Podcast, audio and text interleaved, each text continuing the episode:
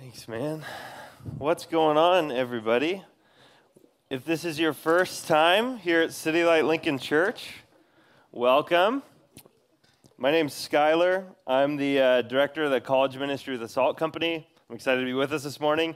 If you would join me in praying for this morning and the, the preaching of the word that God would speak to us um, through Luke 6. Father God, what we are about to read and, and look at and observe and study through is your son who came to earth to teach.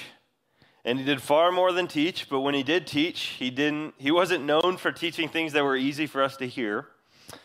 And this morning, we look through one of the most difficult things that Jesus ever asked us to do. So, Father, we desire that our lives would be glorifying to your name, and we know that this is one of the ways that we do that.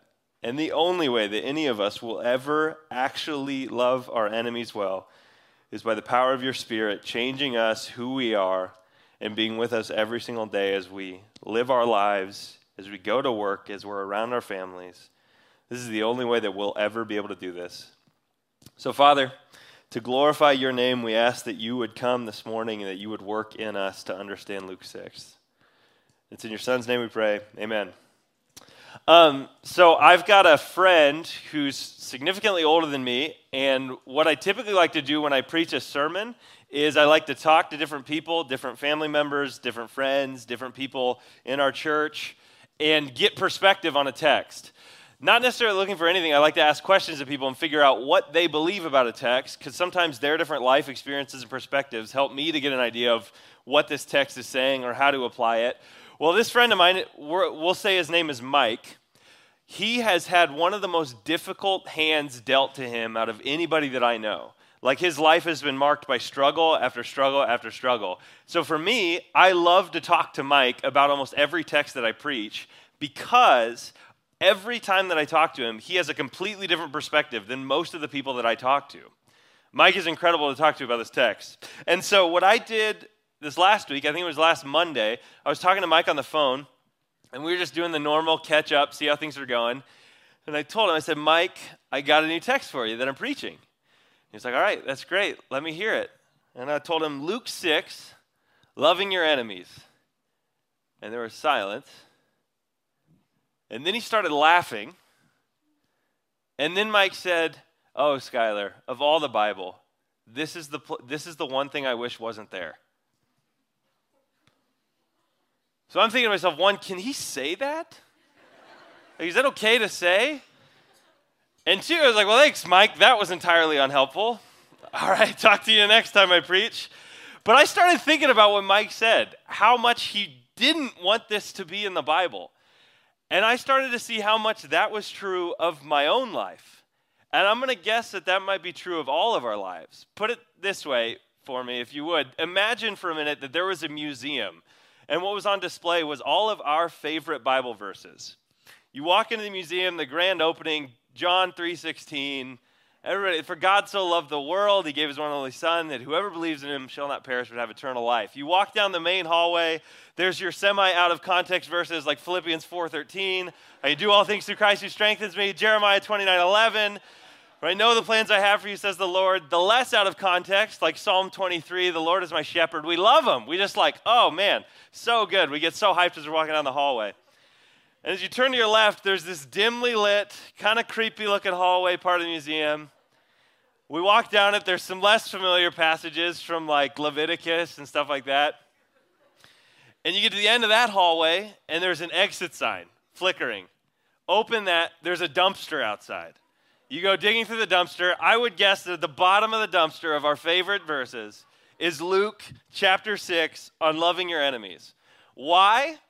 Because there is only one place where this text is easy to think about, and that's sitting in church on a Sunday where we don't have to do it and we can say, Amen. Yep. That's good. But the second, the second that we leave this church and it takes 12 to 15 minutes to get out of the parking lot and then you get cut off on O Street, this verse becomes very, very difficult. Or tomorrow when we walk back into work and you get that comment from your boss or your coworkers, this text becomes extremely difficult. Or when we go home and there's the same old fights about the same old things, this text becomes nearly impossible to us. Jesus gives one of the most controversial statements of his ministry in Luke 6 27 through 36. The title for our sermon this morning is not creative or crafty or anything like that. It is love your enemies. The sermon in a sentence, the main point love your enemies. And the reason why it does not need to be creative or crafty is because it's so simple, but it is one of the hardest things that we will do is love your enemies. And so what Jesus is going to do in this text is he's going to give us a full description of what does it look like to do this? Why would we ever do it? How are we supposed to do it? The who, what, when, where, why, and how of loving your enemies. Newsflash, when, all the time, where, wherever you are. So two of those are gone. So we've got the who, the what, the why, and the how. That's what our text is going to show us. The who, the what, the why, and the how of loving your enemies. So let's start with the who. Verse 27. But I say to you who hear, love your enemies. Those three words, the title of our sermon, the main point of the text love your enemies. Who are we supposed to love? Your enemies. By definition, an enemy is someone that is against you. So, what makes sense in our flesh is when someone is against us, we are against them. And at best, we will avoid them so that we just don't ever see them. And at worst, we fight them. And what Jesus is telling us here is not just avoidance or conflict, but it sounds like he says something totally different. We're supposed to love them. So let's dissect these three words for our first point for the who. Your enemies. I'm going to guess that probably half the people in this room, when we hear enemies, we don't immediately think of ourselves having enemies. But what I want you to consider is that we have to stop thinking of enemies like an arch nemesis. Like, an enemy is not someone that needs to have evil background music when they walk into the room. All right, and let me read something for you. This is, I think, three verses up from where we are. So this is in verse 23, so four verses up. Jesus says, um, or 22, Blessed are you when people hate you, when they exclude you and revile you and spurn your name as evil. So Jesus says, Blessed are you when people hate you exclude you, insult you, profane your name on, the, on account of him. So it's not just people that hate you because you're a jerk, but people that exclude us, hate us, insult you, profane your name behind your back, probably, because of following Jesus. I'm going to blow this up a little bit and just say anybody that's against you in any of those ways. Any of us ever been excluded, hated, insulted, or profaned against? Probably all of us. So, what I want you to do is start picturing those people in your head. Have the list, and I can feel the collective blood pressure of the room rising as we start to boil because there's a reason why it's called an enemy. We don't like them. And so what we're thinking through, now I want to I actually want to take this a step further. Not just the people who have done those things to you, but what about the people who have done those things to the people that you care about? Now I would imagine we all get more uncomfortable with this. Because if there's anyone that we want to protect, it's those closest to us. And the people who hate, insult, profane, exclude the ones that we love, now we've got a list in our head of enemies. Now we're picturing some faces of enemies. It could be coworkers, your boss, people back at home, old relationships, political leaders, the parent of the kid who bullies your kid I mean, these are all real circumstances that we are probably all thinking of when we see enemies. What does Jesus say to do with them? Be like okay with them? No, he tells us to love our enemies. Biblical love is almost completely different than our cultural understanding of love right now. In the Bible, love is almost never a, ver- or a noun but a verb.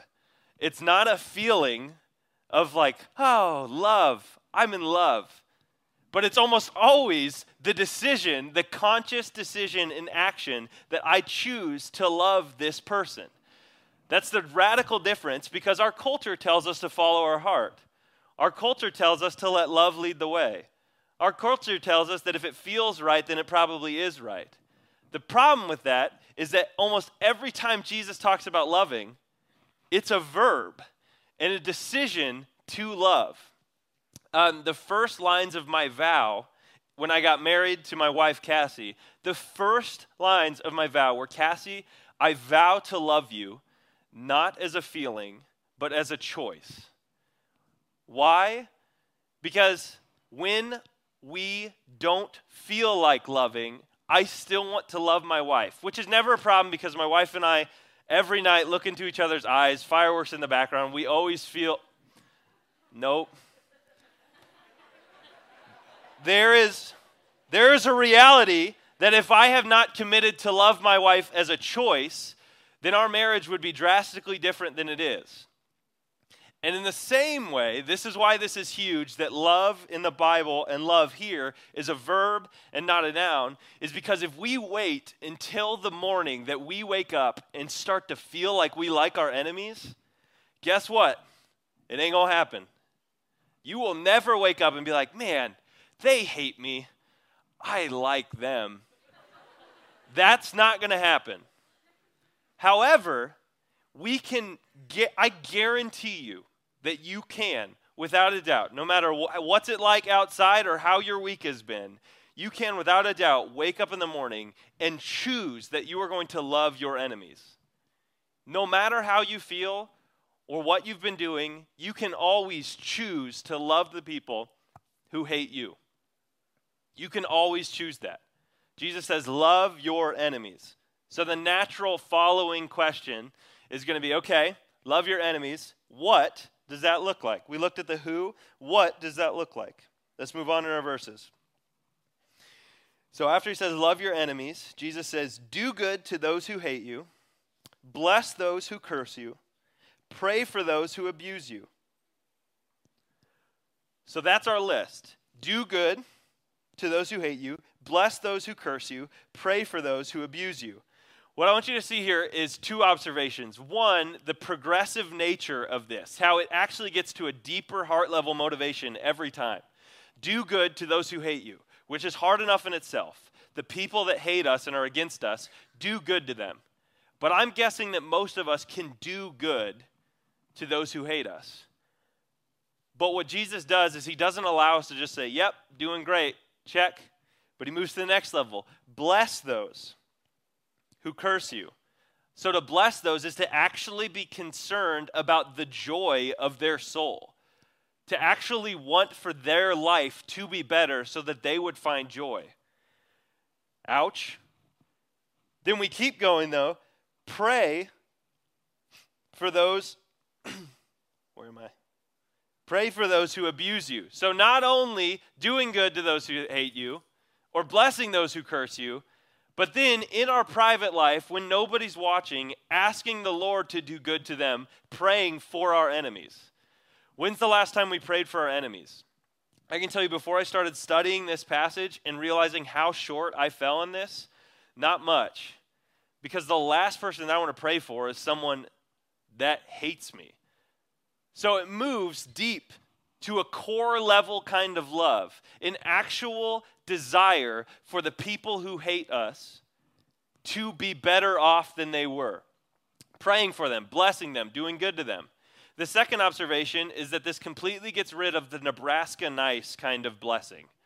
Of like of like the grocery store smile of like, "Hey, how are the kids? See ya." And then you walk home and say, "You're never going to believe who I saw at the store. I can't lose them." and then you talk bad about them for like 15 minutes. It completely gets rid of that. Because this kind of love is one that says, that is a person who does not like me, but I'm going to choose to love them, do good, bless them, pray for them. That's what it looks like. But Jesus doesn't stop there, he gives more instruction. To one who strikes you on the cheek, offer the other also. And from one who takes away your cloak, do not withhold your tunic either. Give to everyone who begs from you, and from one who takes away your goods, do not demand them back. So if you're anything like me, you start asking some logistical questions here. why would I give my cloak when he already took my tunic? Give to everyone who asks? Like everyone? When people take things from me, don't ask for anything back? Like, how often does that need to be happen? Like, I'll be broke soon if that happens. We start to ask a lot of logistical questions of what does that actually mean to when somebody slaps you on the cheek, which would be a language for when somebody insults you, to let them continue insulting you. If someone takes something from you, give them what else is on your back. If someone asks from you, give. If someone borrows, not asking for anything back. And we start to ask, yeah, but how often, Jesus? I mean, really, that is not practical. And that's exactly the point. It's not practical because Jesus is not calling us here to a practical kind of love, but a love that is so not practical that there's got to be something different about us. It's not a practical love. And so, as we're asking logistical questions, I want you to know that the Bible does give guidance for us to have discernment in these things. But I want us to just, for a minute, take this at face value and say, giving to everyone who asks, giving when, it's take, when something's taken from you, letting them to continue to insult you. Because we like to get real squirrely with exceptions and loopholes of like, oh, but Jesus actually said this somewhere else. I just want you to take it at face value that Jesus is really talking about a radical, selfless kind of love for those who hate us. And if that wasn't hard enough already, all the things that he said doing good, blessing, praying for, letting them insult you, giving up your, your what's stolen, giving to everyone who asks. Jesus gives maybe the hardest thing that he says. He says, and in 31, and as you wish that others would do to you, do so to them what we know is the golden rule. As you wish what others would do to you, do so to them. The same treatment that you would like for yourself, which, newsflash, is good, do so to others. Now, here's what's crazy contextually about this. In Jesus' time, this saying was kind of floating around by a lot of Greek philosophers and ancient, like ancient philosophers that kind of spoke into their culture. But Jesus was the first person to ever say this kind of thing in a positive light. What I mean by that is that the, the Greek philosophers had really common sayings that were negative. So, those things that you do not want to be done to yourself, don't do to others. The things that you hate, don't do those to others. But what Jesus said is do to others what you would want done to yourself. Why is that helpful at all? Because it radically changes, it, it completely changes how we view what Jesus said. At best, the world's definition of loving your enemies, at best, is mere hesitating from doing evil. Someone takes from me, I'm going to take from them. Ooh, no, don't. Don't do what I would want, not want done to me. Someone insults you, I'm going to come right back at them. Mm, no, hold your tongue. Don't do it. Hesitation. Someone asks for me, I don't want to give. Mm, I would hate that. Sure, I'll give. That's the best that the world can offer.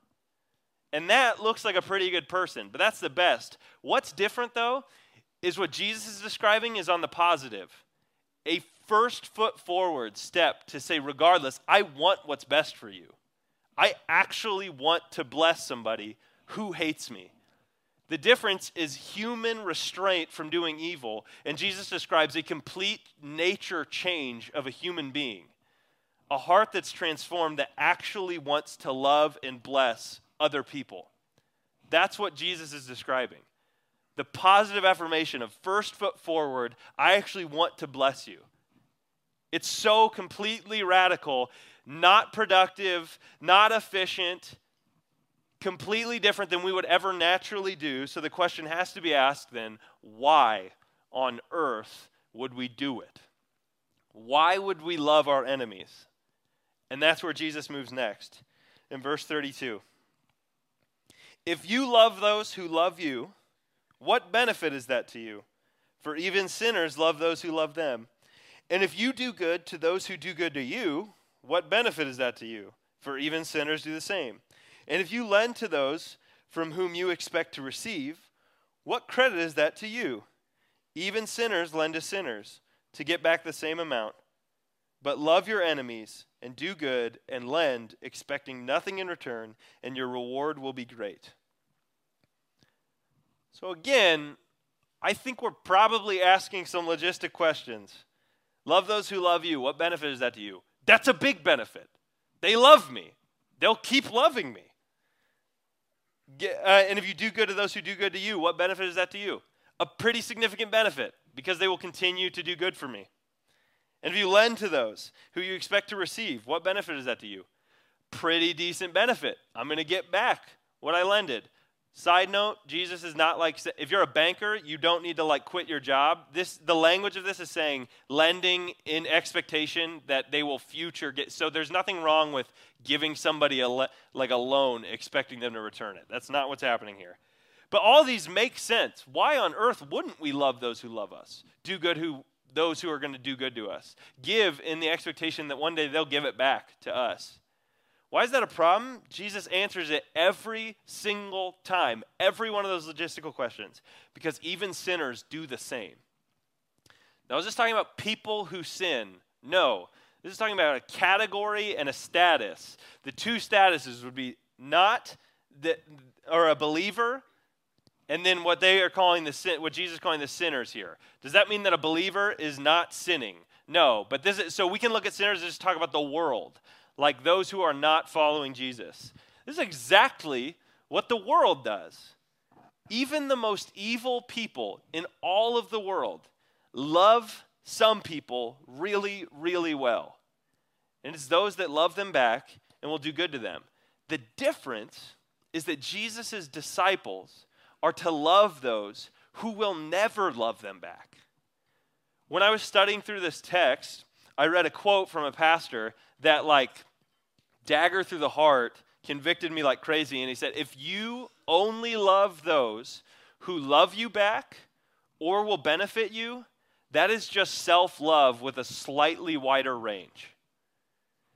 How many of us exercise our day to day lives with self love with a slightly wider range?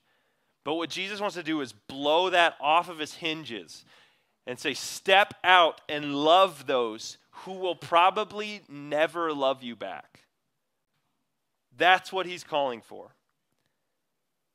So, why would we do it? Because you will look completely opposite from the world when we love our enemies. I can promise you that the world will never genuinely step out and love and care about enemies because there's no benefit in return.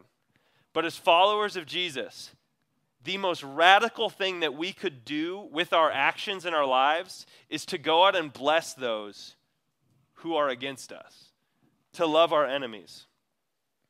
A caveat here that I want to just give is loving your enemies does not mean that if you're in a domestic abuse situation, that Jesus is advocating that you stay where you are. This isn't a call to stay in an abusive situation, and that's what loving your enemies would be. I just want to say that if that's you, that the best thing for you, and I'm convinced, I'm, I guarantee you the thing that Jesus would advocate is that you get out of that situation. As we keep looking in the text here, there's one more reason that Jesus gives the why. Why on earth will we do it?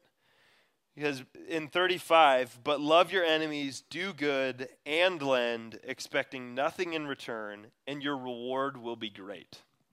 And your reward will be great. So here's what I can say. As you've got your list of people in your head that make our blood boil because they are enemies and you love them, there is never, ever, ever, ever a guarantee that they will ever reciprocate that at all, ever show love to you, ever even like you. But I can promise you that every single time we do this, your Father in heaven sees it. Every single time. And it will never go unnoticed. Every single time. Can I tell you the logistics of what your heavenly reward will look like? No, but I can tell you that he has never once missed when his children are loving their enemies, and it pleases him. And if that right there isn't enough, just to know that it pleases the God who saved us, if that's not enough, then we've got a whole different heart issue to worry about.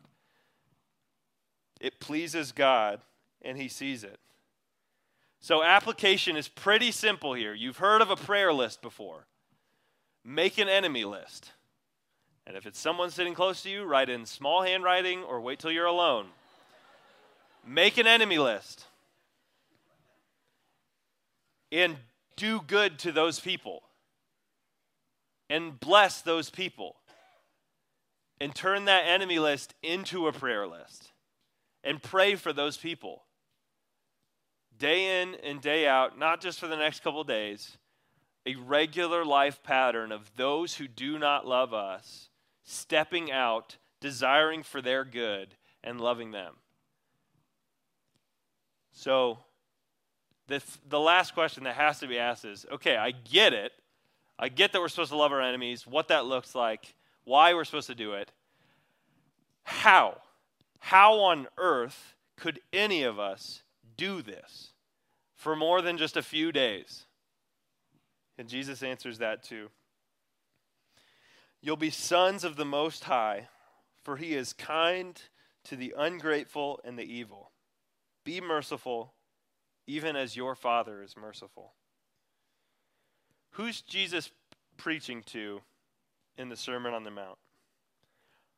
I want to argue, if you look at verse 27, the top of our text, says, But I say to you who hear, is Jesus disproportionately discriminatory towards the deaf? Nope. What is he saying to you who hear? He's talking about those who spiritually can hear the things that he's saying. And there's only one kind of person who can hear this message and respond to it. And that's those who are indwelt with the Holy Spirit, who have been saved, who have been changed, brought from death to life. True Christians, born again believers. That's those who can hear. That's what that means. But I say to use those who hear. And then we go back down to our bottom, it says, You'll be sons of the Most High. The language here isn't actually saying, Do this, and then you'll be a child of God. It's saying you do this because you're a child of God. When we've been saved, we will do this. Here's why that is important because I bet there's a good amount of people in this room that will walk away, leave those doors, and say, All right, application, love my, enemy, my enemies, then God will love me. And we have absolutely missed the point. The Sermon on the Mount is talking about the kingdom of God, specifically those who are part of the kingdom of God, how they are to live. Imagine with me for a minute a river with a fairly strong current. You're in a boat here, and the destination that you need to get to is a few miles up the river, upstream, and all that you have is paddles. For a while, you will likely paddle up the river and make it a little ways. Eventually, though, you are going to get exhausted, quit, and just drift right back down the river. In the same way, that current is our flesh, our desire. Every time that one of our enemies hates us, our flesh wants to hate them back to go against them. And if we take this and just say, oh, I just need to try harder to love my enemies, then maybe for two or three days we will paddle upstream against that. Maybe for two or three days we will fight against our flesh desire to, lo- to hate our enemies. But eventually you will tire out, quit, and just drift right back down the river, and you will look no different than the world. The only way to make it to your destination is to put a propeller on that boat and let it take you up the river. And in the same way, those who have been saved are indwelt with the Holy Spirit, who by nature will create in us a love for our enemies over time. And so we don't do this by trying really hard and working really hard, but day by day submitting to the authority of the Holy Spirit, dying to ourselves, and submitting to Him and saying, Spirit, I don't have the power to love my enemies. It's just not in me, but I know it's in you. How do we know it's in you? Because of what the end of the verse says. For he is kind to the ungrateful and the evil. Be merciful, even as your Father is merciful. Here's what Romans 5 8 says. But God shows his love for us in that while we were still sinners, Christ died for us. Still sinners. Not God showed his love for us in the second that we cleaned ourselves up and really made ourselves presentable, Christ died for us. Not the second that we got it all figured out and stopped being an enemy of God, Christ died for us. But while we were still sinners, Christ died for us. At the end of the book of Luke, we're going to see this at the end of the year. And Jesus said, Father, forgive them, for they know not what they do. Who's he talking about? The people who are ripping the flesh off of his body as they whip him, as his face is covered in spit from the mockers, as his head is bleeding because they pressed a crown of thorns on his head the definition of enemies. And Jesus looked at them and said, Father, forgive them, for they know not what they do. Jesus looked upon his enemies and prayed for them and blessed them and did the ultimate good for them because while you and I were still enemies, he ended his life on that cross and gave his life up as a sacrifice for anyone in this room who believes in him. If you put your faith in Jesus, that prayer on the cross applies to you. Forgive them, for they know not what they do. That's the forgiveness that is extended to you, us, his enemies, because as our sins nailed him to the cross and he suffered the wrath of God on that cross, it meant that we get to go free when we trust in him. But God shows his love for us in that we, while, while we were still sinners, Christ died for us. Be merciful even as your Father is merciful. Now, to close here, um, I think there's probably a decent number of people when we hear he's kind to the ungrateful and the evil. I don't know if we would classify ourselves in that category. I, I'm not ungrateful and evil. Like, you can't tell me that I'm that. The Bible can't tell me that I'm that. You don't know my heart. And what I want you, what I just want to propose for a minute is that we all collectively think about the Snickers commercial You're not you when you're hungry. The lady sitting in the back of the car who says, Turn on the air conditioning, open the window, you're driving too fast. And they say, Here, Joe, take a Snickers. You're not you when you're hungry. And then he takes a few bites and he's back to Joe, just the normal guy. I think that Snickers has got it 100% wrong. I think you are exactly who you are when we're hungry. Imagine the least pleasant version of yourself, whatever it is. I haven't eaten in four hours. I've only got four hours of sleep. I've got four hours of work to do when I get home. Overwhelmed, tired, hungry. Those moments when the people around you say, you need to like chill. That's the person that you are when there is no external cushion to make you happy when there's no environmental cushion to make us happy, the person that we are to our core is who we are when we have the least things going for us. And so I got to tell you, as a recent father of a newborn, I have learned that at 2 a.m., when my daughter wakes me up, there is a rage and anger in me that I, that I have never experienced before. And it has actually terrified me for the last two weeks that an angry and wicked Skylar that is completely different than I ever experienced before, that's the one who God saved. That's the one who Jesus died for. I deserve nothing at 2 a.m. when my daughter wakes me up because of the thoughts that go through my head and the anger that I feel. And in the same way, the people that you are, when there is no environmental cushion to make us happy, that's the one who God died for. That's the one that the Father shows mercy to by sending his Son to die on the cross. And what we're going to see this morning is 17 baptisms of people who have given their lives to Jesus. And what I want us to do is change our lens from looking at these people of saying, yeah, they're happy because they finally figured it out and now they're going to get baptized I want you to look at these people as the hangry, sleep deprived, overwhelmed, wretched people that look and see, at my worst, I deserve nothing. And yet Jesus died for me and given me new life. And so I want to challenge you that if that resonates with you and you actually understand that at your worst, there is nothing that you deserve except for punishment from God we're going to pray to end here. And I just want you to know you can take this time to cry out to the Lord and beg Him to save you, to show you mercy, and He will do it. He will do it. For He is kind to the ungrateful and the evil.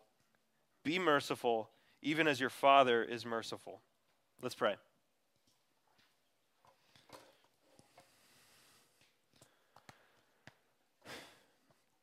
Father God, there's undoubtedly dozens and dozens of people in this room who listen to this, and there's no strength within them to love their enemies. And we know for multiple reasons. One, we believe that there are believers who are at their wits' end with the people around them, and we pray that you would fill them with strength to love their enemies. And two, for the group of people that have not been changed, regenerated by you. We beg you, God, that you would save. We beg you, God, that you would make people new. And we pray that right now there would be people who cry out to you and say, Lord, forgive me, for I am a sinner and I need your grace. Jesus, thank you that you came and that you taught us this radical, unproductive, countercultural love because it shows us how much we need you every single day. We pray that we would be a people that leave this room loving our enemies. It's in your name. Amen.